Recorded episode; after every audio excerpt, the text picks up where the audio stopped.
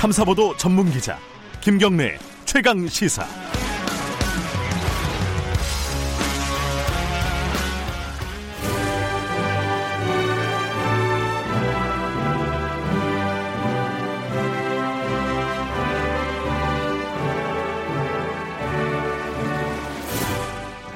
네, 전국의 뜨거운 현안을 여야 의원 두 분과 이야기 나눠보는 최고의 정치. 총선 때문에 저희들이 한 한 달 정도 음, 이걸 못했습니다. 어, 이번 주부터는 다시 새로운 어, 선수들이라고 할까요? 새로운 분들과 함께 문을 열도록 하겠습니다. 매주 목요일 만납니다. 이번 주부터는 어, 두 분 소개를 해드리겠습니다. 이 두 분다 어, 양 당의 수석 대변인으로 활약을 했던 분들이고 말씀이야 뭐 워낙 잘하시는 분들이기 때문에 청취자 여러분들도 어, 들을 얘기들이 많으실 것 같습니다. 어, 편의상 야당부터 소개를 하죠. 미래통합당 윤영석 의원님 나와 계십니다. 안녕하세요. 네, 반갑습니다. 예, 그리고 네. 더불어민주당의 홍익표 의원님 나와 계시고요. 네, 안녕하세요. 예. 어, 유튜브 라이브 방송 열려 있고요. 문자 참여 기다립니다. 샵 9730으로 보내주시면은 저희들이 적절한 질문이 있으면 소화하도록 하겠습니다. 짧은 문자는 50원, 긴 문자는 100원이고요. 스마트폰 스마트폰 콩 이용하셔도 좋고요.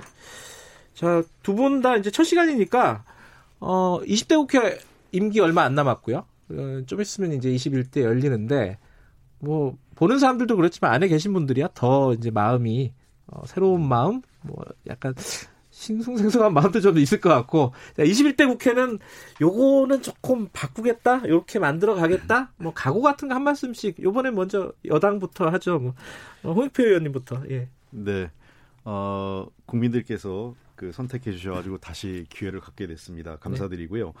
어, 이번 그 국회의원 선거 과정에서 드러난 민심을 보면 코로나19 극복에 대한 그 기대, 그 다음에 어, 코로나 극복 이후에 소위 얘기하는 그 경제, 그 다음에 우리 사회 문제에 대해서 근본적인 해법을 좀 만들어내야 된다, 국회가.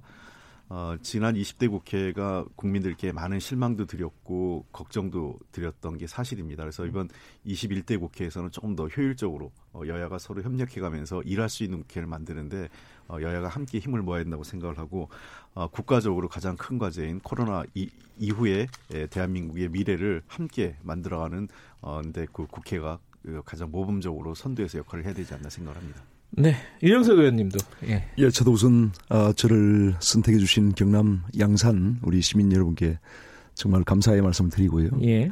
아, 지금 상당히 참 어려운 그런 어, 난국인데 아, 저희 이제 걱정은 지금 그 국가의 어떤 여러 가지 어떤 권력이 너무 한쪽으로 지금 기울어져 있어서 참 걱정입니다. 그래서 국회라도 좀 이렇게 서로 대화하고 타협해서 정말 생산적인 그런 어, 결과물을 어, 만들어냈으면 좋겠는데 아, 그러기 위해서는 이제 지금 이번에 더불어민주당과 시민당이 합당을 하면서 180석의 그런 정당이 지금 탄생을 했어요. 그래서 좀 너무 일방적으로 이렇게 끌어갈 것이 아니고 정말 야당의 그런 목소리도 귀를 기울이고 또 야당을 지지했던 그런 아, 국민들의 그런 입장도 헤아리면서 아, 좀 우리 어, 민주당이 좀 이렇게 여당으로서 좀 양보하면서 타협하면서 이렇게 갔으면 참 좋겠다는 생각을 하고 있습니다. 알겠습니다. 이, 사실 이제 말은 어, 다 좋은 말이잖아요. 대화, 타협, 뭐 효율성, 음. 일하는 국회, 생산적인 국회. 아, 이게 21대 국회는 조금이라도 낮았으면 좋겠는데 어, 저희 최고의 정치도 어, 조금 더 나아진 최고의 정치가 될 것으로 어, 믿어 의심치 않습니다. 예, 오늘 처음 한 얘기는요. 이제 원 구성이 좀 앞두고 있는데 원 구성 21대 원 구성이요.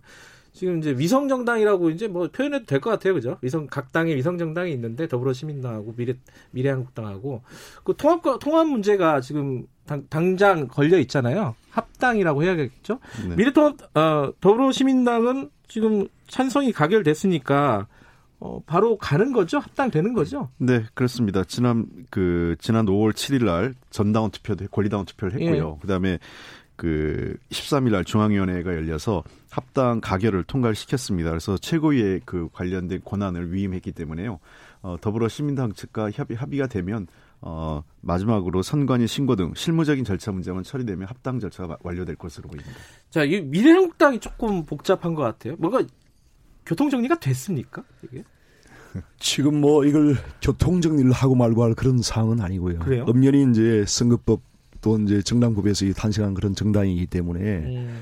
어, 지금 어 미래 한국당이 이제 19석 그런데 이걸 이제 강제할 수 있는 그런 방법이 없지 않습니까? 예. 결국 이제 미래 한국당 내에서 이제 그런 의사 아, 일치를 해서 아, 결정을 해서 이렇게 이제 합당을 하겠다고 해야 되는데 저희들도 사실 걱정입니다. 저는 이제 개인적으로 어 합당을 해야 된다고 생각하고요. 아, 그다음에 어. 어 우리 미래통합당의 의원들 지금 다수도 아마 대다수일 겁니다. 통합을 해야 된다고 생각하는데 좀 미래 터 미래 한국당의 입장이 요즘 조금 다른 것 같아요. 음. 그래서 이제 어 조금 걱정스럽고 결국은 이제 이러한 그 어, 준연동형 비례대표제라고 하는 뭐 전 세계에 정말 없는 이러한 기형적인 정당 구조를 낳은 게 결국은 이제 지금 민주당과 또 사플러스 완의 그좀 야합이죠. 그런 결과에서 이러한 그 기형적인 어, 혼란이 발생을 했는데 우선 그 어, 21대 국회에서 전반기 중에 빠른 시일 내에 이 연동형 비례대표제 이 선거법을 정말 폐지를 해야 됩니다. 최근에 그 KBS에서 보니까 4월 7일 날 여론조사를 했던데 70% 지금 국민들이 반대를 하거든요.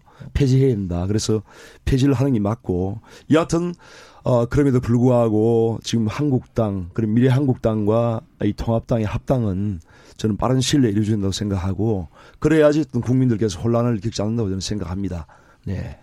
어떻게 어떻게 생각하십니까? 지금 미래한국당하고 미래통합당 분, 그, 과, 지금 얘기하고 있는 과정에 대해서. 네, 뭐 다행히 우리 윤영석 의원님께서 합당해야 된다고 말씀하셨으니까 뭐 저하고 이견은 없는데요. 어, 아까 몇 가지 말씀하셨기 때문에 첫 번째 그 선거법 개정 문제는 어 글쎄요, 하여간 그 연동형 비례제도를 없앨 건지 아니면 진짜 제대로 정착시킬 건지 네. 어떤 방향에 대해서 어, 논의가 필요하다고 생각합니다. 그리고 어쨌든 지금 문제 그 결함을 보인 어, 지난 21대 선거 국회의원 선거법은 반드시 저도 개정이 필요하다. 어떻게 개정하는지는 조금 더 사회적 공론화 과정을 거쳐야 된다고 생각을 하고 두 번째는 이게 뭐 위성 정당이라고 했지만 사실 좀 부끄러운 일이죠. 그 여야가 각각 그 위성 정당을 만들어서 국민들에게 표를 얻었는데 어, 당초 약속한 데 다른 국민들께 약속한 것이 합당하겠다고 약속을 했지 않습니까? 그러면은 음. 빠른 시일 내에 꼼수나 반칙하지 말고 합당해서 만드는 것, 그 합당을 해서 국민들에게 어, 그 정정당당하게 어, 평가받고 앞으로 그 국회에 운영을 하는 것이 맞다고 생각을 합니다. 위성 비례 정당이어서 위성 교섭단체까지 만들어지고 이러면 이거는 정말 국회 운영 자체가 어, 그 선거에 의해서 선거 때도 꼼수가 되고 운영, 국회 운영도 어, 꼼수와 반칙으로 되는 거기 때문에 이것은 좀 바람직하지 않다 생각합니다. 그 김태년 원내대표께서 그 더불어민주당 저희들 인터뷰하면서 그런 얘기 했습니다. 만약에 교섭단 단체 만들어도 인정 못 한다. 그래서 제가, 아니, 법적으로는 인정해야 될 텐데, 그랬더니, 아, 무조건 인정 안 한다. 네. 어, 이거는 막, 막장 정치다. 이렇게 얘기를 했어요. 교섭단체 만들려는 분위기가 있는 거 사실 아니에요? 그런 인터뷰들도 꽤 있던데. 보니까. 네, 방금 그 예. 김태년 예. 씨님이 오늘도 말씀하셨는데 예.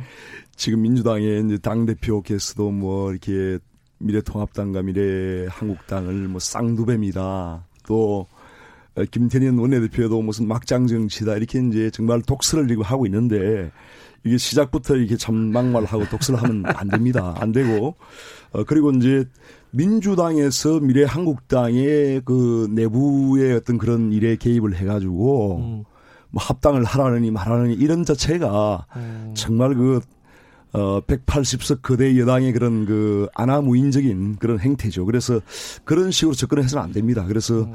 뭔가 좀 설득을 하고 그 다음에 일단 그 지금 현재 미래통합당의 그런 지도 체제가 아직 정비가 안 됐잖아요. 거기다가 이제 미래한국당도 아직 여러 가지 어떤 그 어, 대부분 초선이기 때문에 그 당에도 시간을 줘야 됩니다. 그래서 이걸 뭐 다른 그 여당이 들어가지고 이걸 합당을 하라는 식으로 해서는 안 되고요. 그러니까 그 당의 어떤 민주적인 절차를 거쳐서 뭔가 어, 정말 국민을 바라보고 해야 되지 않겠습니까? 그래서 미래 한국당이나 이런 쪽에서도 어, 그런 국민들의 뜻을 헤아리고 있을 겁니다. 그래서 네. 좀 시간을 주고 그런 어, 자연스럽게 앞으로 이제 원구성 협상이 아마 5월달, 6월달 계속될 텐데요. 그런 과정에서 통합이 될 수 있도록 그렇게 해나가면 좋겠다고 생각합니다. 네. 홍익표 예. 뭐 다른 당의 내부의 문제에 간섭하자는 게 아니죠. 이것은 국민과의 약속을 지키라는 겁니다. 우리가 선거 때 국회의원들이 또 정치인들이 국민들에게 욕먹는 가장 큰 이유는요. 뭐, 뭐 정쟁을 하고 싸워서도 있겠지만 선거할 때 그 했던 얘기하고 선거 이후고 나서 그 약속을 지키지 않아서 신뢰를 저버린 게 좀 크다고 생각을 합니다. 그래서 어, 우리 김태년 대표가 얘기하신 얘기는 하신 말씀 하신 얘기는 약속을 지켜라. 그 합당하겠다는 것이 그 당초의 약속 국민과 한 약속이었기 때문에 그걸 지키라는 얘기고 두 번째는 교수 단체를 인정하지 않겠다는 것은 법적으로 만약에 20석을 하면 국회법상 인정 안 할 수 있는 안 할 수 있는 방법은 없겠지만 네. 이것 자체가 아까 얘기했지 않습니까? 위성 정당에 의해서 위성 교수 단체의 의미를 해서 이것이 인용된다. 저 그, 이, 그대로 활용된다면, 어, 또 다른 부작용이 있기 때문에 정치적으로는 인정할 수 없다. 이런 의미로 이해해 주시면 되겠습니다. 예. 그래서 제가 한 말씀을 드리면. 예, 말씀하세요. 이게 이제 근본적으로, 근본적으로 솔직히 그 민주당이 이러한 그 연동형 비례대표제라고 하는 이런 기형적인 이런 그 법을 만든 것을 사실 반성을 해야 됩니다. 그래서 아, 지금 그 당초에 민주당이 처음에 이러한 법을 개정할 때 절대 위성 정당을 만들지 않겠다고 했어요. 안 그렇습니까? 네. 그거는 국민의 약속, 국민과의 약속을 어긴 거 아닙니까? 그렇게 해놓고 또 만들어 놓고 또 이렇게 합당을 하고 이, 음. 이런 것이 바로 법을 잘못 만들었기 때문에 이런 일이 생긴 겁니다. 거기에 대해서 정말 통일한 반성을 해야 됩니다. 예, 저는 그런 예. 그런 데 대해서 반성 한마디 없이 지금 야당이 이렇게 이제 참 그 궁지에 몰려서 정말 그 지금 총선 참패를 하고 이런 상황에서 어떻게든 어떤 견제와 균형의 어떤 그런 뭔가 민주주의 원리를 그래도 작동하기 위해서 이렇게 뭔가 그 여러 가지 이제 지금 생각을 하고 있는 것인데 합당을 하지 않는다는 게 아닙니다. 그래서 네. 그런 부분에 대해서 자꾸만 그 여당의 대표들이 뭐 상도배민이 막장 정신이 이렇게 자꾸 이제 독설을 하고 이렇게 몰아세울 것이 아니고 정말 그 그래도 국민의 뜻에 의해서 뽑힌 정당 국회의원들이고 그 정당이기 때문에 일단은 시간을 주고요. 그 다음에 좀 지켜본 후에 정말 그 나중에 어떤 국민의 뜻과 반할 때는 그때 그런 공격을 해도 늦지 않다. 그런데 지금 시작도 하기 전에 이렇게 그 막말하고 독설하고 이렇게 해서 되겠습니까? 자꾸 막말이라 그러는데 그 그거 아니 상두뱀이 막말이 아니면 뭡니까? 그렇잖아요. 예. 아니 뭐 네. 막말로 한다면 뭐 저 그 계속 또 우리 김태현 대표에 대해서 또 백승주 의원께서 여러 가지 또 그러니까 그 그런 얘기를 하셨는데 정도 되면은 사실 정신 감정 받으라고 예, 그래서 그 대표 정도 되면은 네. 그 품격이 있어야 됩니다. 그리고 이제 쓰는 그 용어의 검도가 있어야 되는데 상대방에 대해서 막장 정시 이런 식으로 쓰면은 상대방에서 그 곱게 넣을 수 있겠습니까?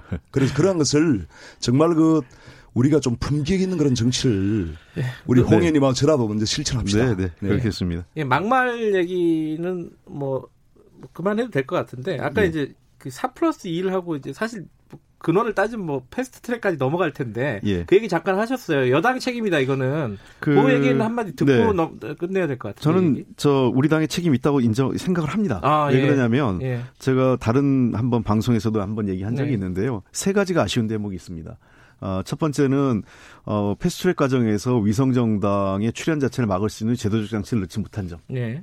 그리고 두 번째는 그, 그 연동형 비례정당 의석수를 정할 때 한 대략 20석 정도였으면 사실상 위성 정당을 만들 동인이 사라지는데 음. 어 그것을 이제 일부 야당에서 반대하면서 그렇게 30석까지 늘려서 위성 정당 출연을 방, 그 야기한 요인을 제, 그 음. 원인을 제공한 측면.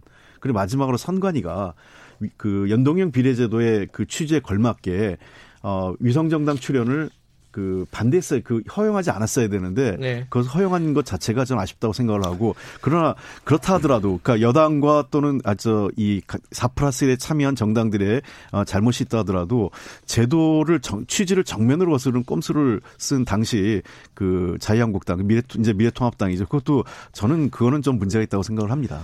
어쨌든 이 모든 사태의 발단은 그 민주당이 아니, 그러니까 총선에서 사... 이제 이기기 위해서 아니, 정말 이 음. 하나의 정치적인 그런 어떤 알겠습니다. 이 예, 예. 꼼수를 쓴 거죠. 예, 예, 그래서 계속, 이제 결국은 이러한 예. 그 원, 예. 연동형 비례대표제가 잘못됐다는 것은 국민들이 지금 다 알고 그러니까, 있습니다. 그래서 국민들의 저는 지금 70%가 예. 아니, 그러니까 국민들의 70%가 이러한 연동형 비례대표가 잘못된 것이고 폐지를 해야 하는 것을 지금 아니 그래서 제가 말씀드린 거는 있습니다. 국민들의 그런, 근데 그런 국민의 뜻에 아니 그러니까 국민들은 말씀을 하지 마시고 다른 의미도 있어요. 그러니까 지금 현재 연동형 비례제가 잘못됐다는 지적도 있지만 문제는 어 자기가 받은 의석에 비례해서 아, 그, 그, 지지율에 비례해서 의석을 가져야 된다는 요구도 있거든요. 네. 그리고 다양한 의견을 가진 소수 정당의 출연도 요구하고 있기 때문에 저는 선거법 개정 필요하다고 인정합니다. 윤영석 의원 지적에. 다만 어떤 방향으로 개정할지 그 문제에 대해서 우리가 21대 국회에서 빠른 시일 내에 논의를 시작해서 선거법을 빠른 시일 내에 개정하자는 것이죠. 알겠습니다. 예. 네. 어, 다른 얘기로 넘어가 보죠.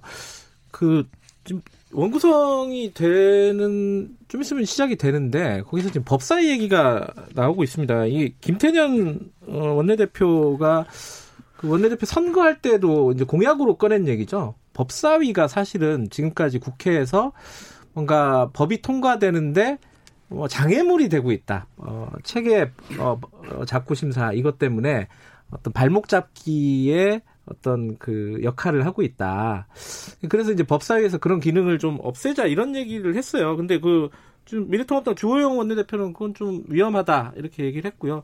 일단 음. 어떻게 생각하세요? 홍익표 의원님도 거기에 찬성하시나요? 어, 저는 관련해서 이미 법안도 20대 국회에 제출을 했습니다. 아, 그러셨어요? 예, 법사위 개혁 음, 관련돼서. 네. 그러니까 지금 법사위가 이런 자구체계 심사 제도가 도입된 게 1951년 2대 국회거든요. 네. 그 당시에는 법률가도 지금처럼 많지가 않았고 네. 국회가 입법 지원 체계도 어 정비가 제, 대로 되지 않았기 때문에 네. 어, 법안을 그 법, 그 법률가들이 있는 법사위에서 좀 더 정밀하게 어, 자구체계 심사를 하고 헌법과의 불일치 불, 그 일치 문제 네. 그다음에 다른 법과의 관계 문제를 네. 검토하자는 거였는데 이것이 어느 순간 돼서 이게 그 악용되기 시작했다고 생각을 합니다.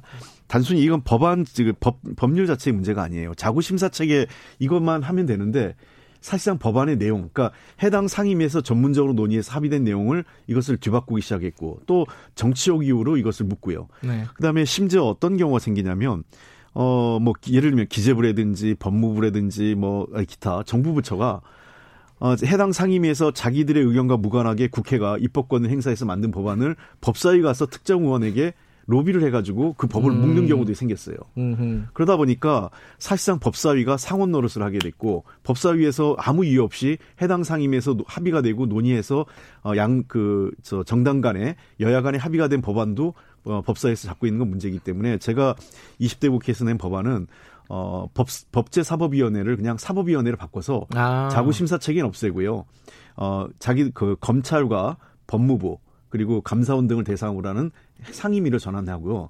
어, 지금 현재 법제실이 있습니다. 법제실을 네. 어, 법제 지원처로 좀 더 그 규모를 늘려서 음. 어, 여기서 그 자구 심사에 대해서는 전문적으로 해서 최대 90일 이내에 이 법안에 대한 자구 심사를 완료하는 이러한 시스템이 갖춰지면 예. 지금 같은 문제는 해소되지 않을까 생각됩니다. 김태년 원내대표는 이건 여야의 문제는 아니다. 여야가 갈등할 문제가 아니라 국회 전체의 문제다 이런 얘기도 했는데 어, 어떻게 생각하십니까 야당에서는?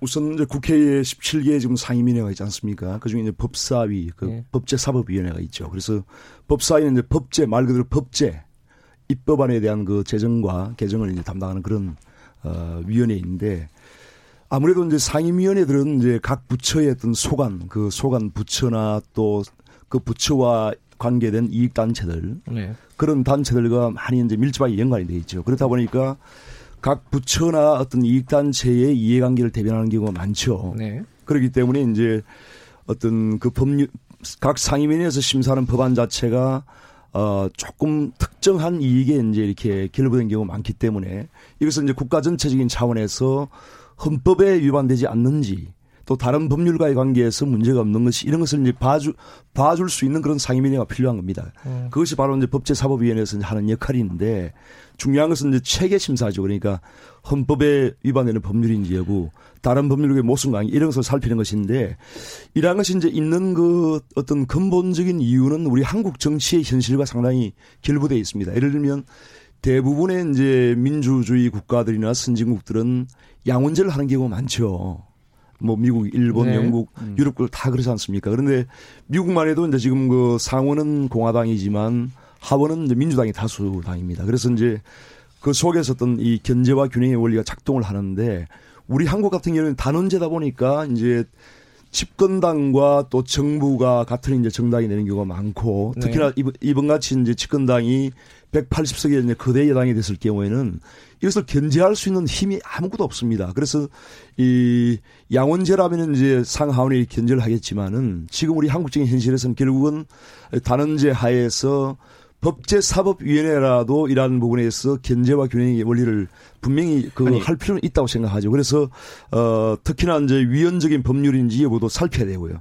그러다 보니까 이제 이러한 그 경우가 지금 나와 있는데 일단 법사위의 그러한 기능 자체를 없애는 것은 좀 저는 반대합니다. 반대하고 다만 이제 그 세부적인 내용은 일부 좀 수정할 필요가 있다고 생각해요. 근데 지금 네. 유영석 의원님 말씀에도 약간 좀 어폐가 있는 거는 제가 좀 그 지적드리고 싶은 거는 이 야당과 여야가 견제 균형을 해야 되기 때문에 법사위의 권한을 유지한다라는 게 이게 국회법을 정면으로 그 저 위반할 수 있는 소지가 있는 거예요. 그러니까 왜냐하면 국회법에는 법사 법사위 자체에 가는 건 자구체계 심사만 하게 돼 있는데 실제로 저는 저 미래통합당만 문제라고 생각하지 않아요. 우리가 야당 때도 그렇게 했어요. 잘못한 겁니다. 저희가 옛날에 과거 야당 시절에 법사위원장을 맡았을 때 이것을 갖고 다른 법과 묶어서 병합해서 어, 협상을 하거나 또는 어 이것을 어쨌든 늦춰가지고 법안 통과를 지연시키려고 하거나 또 심지어 아주 부정적인 경우인데 뭐 그 어떤 경우는 의원 개인이 법사위에 있는 의원 개인이 자신의 지역구의 어떤 민원을 해결하기 위해서 그 법을 안 통과 안 시켜주는 거예요. 안 시켜주고 해당 그 부처하고 예를 들면 뭐 그게 국토부면 국토부하고 니네 당신네 법안 이거 통과시켜줄 테니 내 지역구 해결해달라 이런 식의까지 그 저 소위 얘기해서 이 있을 수 없는 그런 딜까지 있었고 어, 그리고 이 지금 보면 우리가 법안 통과 때 우리 유년도 다른 상임위 하시지만 법안 통과 때 차관 나오잖아요. 법사위에. 그리고 어 일반 전체 회의 때 장관 나오는데 법사위에는 장관이 나가요. 법사위에도. 거기에 장관이 나가서 어떤 형들 어떤 일이 벌어지냐면 지금 20대 국회에 드러난 일이지만 법안에 대한 질문이 아니라 현안 질의를 합니다. 자, 어, 야당의 입장에서 정치, 정치적으로 어떤 쟁점이 있어서 그, 그 어떤 논쟁을 해야 되고 그런 필요성이 있다는 걸 인정한다 하더라도 그것은 법사위가 완전히 자기의 권한을 넘어서는 일을 한 거죠. 이거는 어 뭐 저는 미래통합당만의 문제가 아니었다고 생각을 해요. 그래서 이번 제가 국회에 들어와서 제일 그 저 어이가 없었던 거는 우리가 상임위에서 다 논의해서 충분히 논의되고 합의된 내용을 법사위가 자기들이 이 어떤 뭐 헌법에 불, 불, 그 불일치한다든지 또는 다른 법과 충돌한다는 점만 지적해 주면 되는데 그걸 넘어서서 예를 뭐 예를 들면 권, 그 어떤 뭐 자격 권한 을뭐 5년을 했는데 이것을 5년이 너무 길다. 3년으로 줄이, 줄이라. 라고 해서 통과시킨다든지 그런 이유로 통과 안 시킨다든지 하는 것은 매우 부적절하고 이 국회법 어, 지금 현재 있는 어, 국회법 86조에 법률안에 대한 자구 심사만 해야 된다는 거에 대한 것을 이 법을 법사위가 스스로 위반하는 거죠. 법률 법조인으로 구성된 법사위가 스스로 국회법을 어기고 있는 겁니다. 알겠습니다. 짧게 반론 한 마디씩 듣고 넘어가죠. 그 음. 윤 의원님 말씀해 주시죠. 뭐 법사위 기능 중에 이제 자구 심사 자체는 이제 단순한 것이고요. 결국은 이제 본질적인 내용은 체계 심사죠. 체계 심사. 체계 심사를 할 수 있도록 돼 있는데 그런 체계 심사라는 것이 결국은 이제 다른 헌법이나 법률과의 관계에서 모순된 점이 없는가 이런 것을 따지는 것인데 아까 말씀하신 대로 일부 좀 잘못된 사례는 저도 있다고 생각해요. 근데 이제 법률적인 그런 심사가 아니고 정책적인 심사를 한다든지 또 정치적인 그런 어떤 배경을 가지고 한다든지 이런 것은 잘못된 것이고 그렇지만은 이제 그동안에 법사위에서 볼 때 여야 간에 합의된 법안이 통과 안 된 경우는 거의 없어요. 대부분 다 통과됐습니다. 그렇기 때문에 여야가 합의되면은 법사위에서 통과하는 것이 관례가 지금 돼 있고 그래서 일부 잘못된 사례를 가지고 이제 전체를 어, 논리를 비약하는 것은 잘못됐다고 생각이 들고요. 일단 법사위는 어, 단원제인 한국의 국회상 어, 필요하다. 필요하다. 그리고 네. 특히 이제 15대 국회 이후에 계속 야당이 해왔기 때문에 야당이 하는 것이 맞다고 생각을 하고요. 이러한 기능마저 없으면 결국은 어, 이번에도 이제 그 민주당이 지금 180석, 어, 지역구는 163석이죠. 우리 미래통합당이 지금 이제 84석인데 실제 이제 득표율을 보면은 어, 민주당이 지금 48.9% 그리고 우리가 이제 어, 41.5%인데 큰 차이가 없죠. 그런데 만약 이런 기, 기능마저 없다면은 그런 어, 미래통합당을 지지한 국민들의 그런 의사를 반영할 수 있는 그런 길이, 길 자체가 없어지는 겁니다. 그렇기 때문에 법사위의 그런 어, 기능과 또 야당 야당이 이제 위원장을 맡은 그런 관례를 꼭 존중을 해주시길 바랍니다. 제가 한 말씀만 드리면 예, 예. 그 일하는 국회 그다음에 그 효율 보다 효율적이고 그 능동적인 국회를 만드는 데는 사법 그 법사위원회 개혁이 매우 제1의 과제라고 생각을 합니다. 왜냐하면 아까 합의된 법안이 통과 거의 됐다라는 것은 뭐 맞는 말씀이긴 하지만 대략 지금 17대 국회에서 19대 국회까지 통계를 보면 한 2.5 2.5%를 조금 넘는 그러니까 네. 10건 중에 아 100건 중에 두 건 내지 세 건 정도가 합의가 되고서 왔는데도 법사위에서 잡혔어요. 그다음에 더 본질 그 문제가 되는 것은 어 합의가 된 건 되게 통과는 되지만 법사위에 가서 그냥 잠자고 있는 겁니다.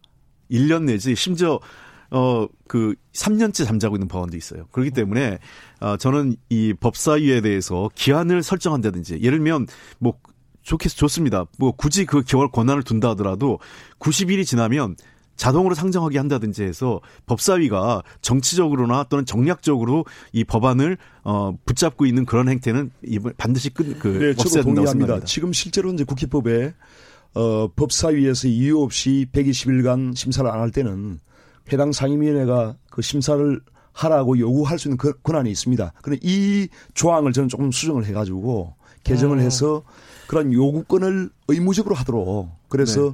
어 120일 동안 심사를 하지 않을 경우는 당연히 요구할 수 있고 심사에 뭔가 결론을 내도록 하는 그런 장치를 둘 필요가 있다고 생각합니다. 뭐 그러면은 어 아예 법사위에서 체계 작구 심사를 없애느냐 아니면 말씀하신 대로 조금 조정을 하느냐 강제 조항 같은 걸 두느냐 이 얘기는 좀 논의가 필요하겠네요 앞으로도. 네, 뭐 여야 간에 논의하겠는데 음. 기본적으로 법사위가 현재대로 법사위를 운영하는 것은 어그 음. 놔둘 수 그, 그냥 용인할 수 거기에 대한 공감대 있는 거잖아요 윤님도 그죠? 그렇죠. 지금 문제가 있다라는 기능 거는. 조정이 필요하지만은 네. 법사위의 어떤 본질적인 기능과 네. 그리고 법사위원장을 야당이 맡았던 그런 관례는 반드시 존중돼야 된다고 생각합니다. 알겠습니다. 어, 요 얘기도 여기서 정리하고요. 첫날이라 그런지 시간이 빨리 갔네요. 그 거의 다 됐는데 제가, 제가 궁금한 거 하나씩만 좀 여쭤볼게요. 그 민경욱 의원이 계속 그 선거 부정 대표 조작 뭐 얘기하잖아요. 이거 당 차원에서 어떻게 정리가 안 돼요, 이 부분은?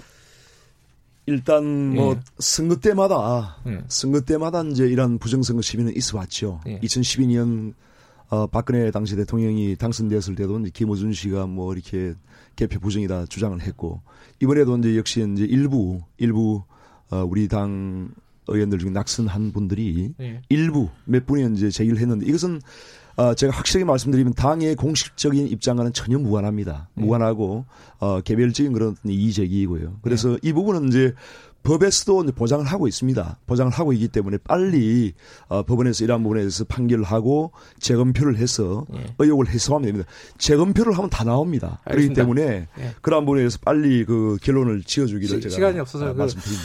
어, 홍익표 의원 께는 그 윤미향 당선인 관련된 정의연 얘기 있잖아요.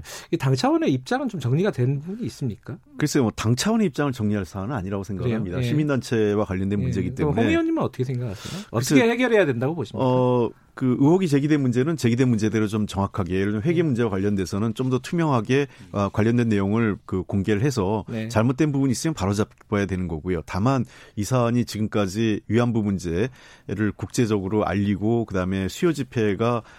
어 일본에 대해서 일본이 위안부 문제나 한 그 한국에 대한 강제 그이 이 불법적으로 한국을 네. 강점했던 그 항의했던 그 수요 집회의 정신이 훼손돼서는 안 된다 이렇게 생각을 네, 합니다. 알겠습니다. 오늘 첫 시간이었는데 두 분 굉장히 잘 어울리시네요. 원래 개인적으로도 친하시다 그러니까요. 예. 목소리도 한 분은 굉장히 중저음이시고 한 분은 되게 맑으시고 좋습니다. 이게 앞으로 분위기가 좋을 것 같습니다. 오늘 두 분 고생하셨습니다. 네, 예. 감사합니다. 감사합니다. 미래통합당 윤영석 의원 그리고 더불어민주당 홍익표 의원이었습니다. 최고의 정치 마무리하고요. 2분 여기까지고요. 3부에서는요. 지금 대통령이 공식으로 언급했습니다. 고용보험, 전국민 고용보험. 이거 어떻게 접근해야 되는지 김기식 어, 더미래연구소 위원장과 함께 얘기 나눠보겠습니다. 그리고 성소수자 지금 집단 감염에 성소수자 혐오 논란이 번지고 있지 않, 않습니까? 이 부분도 얘기 좀 나눠볼게요. 일부 지역국에서는 해당 지역 방송 보내드립니다.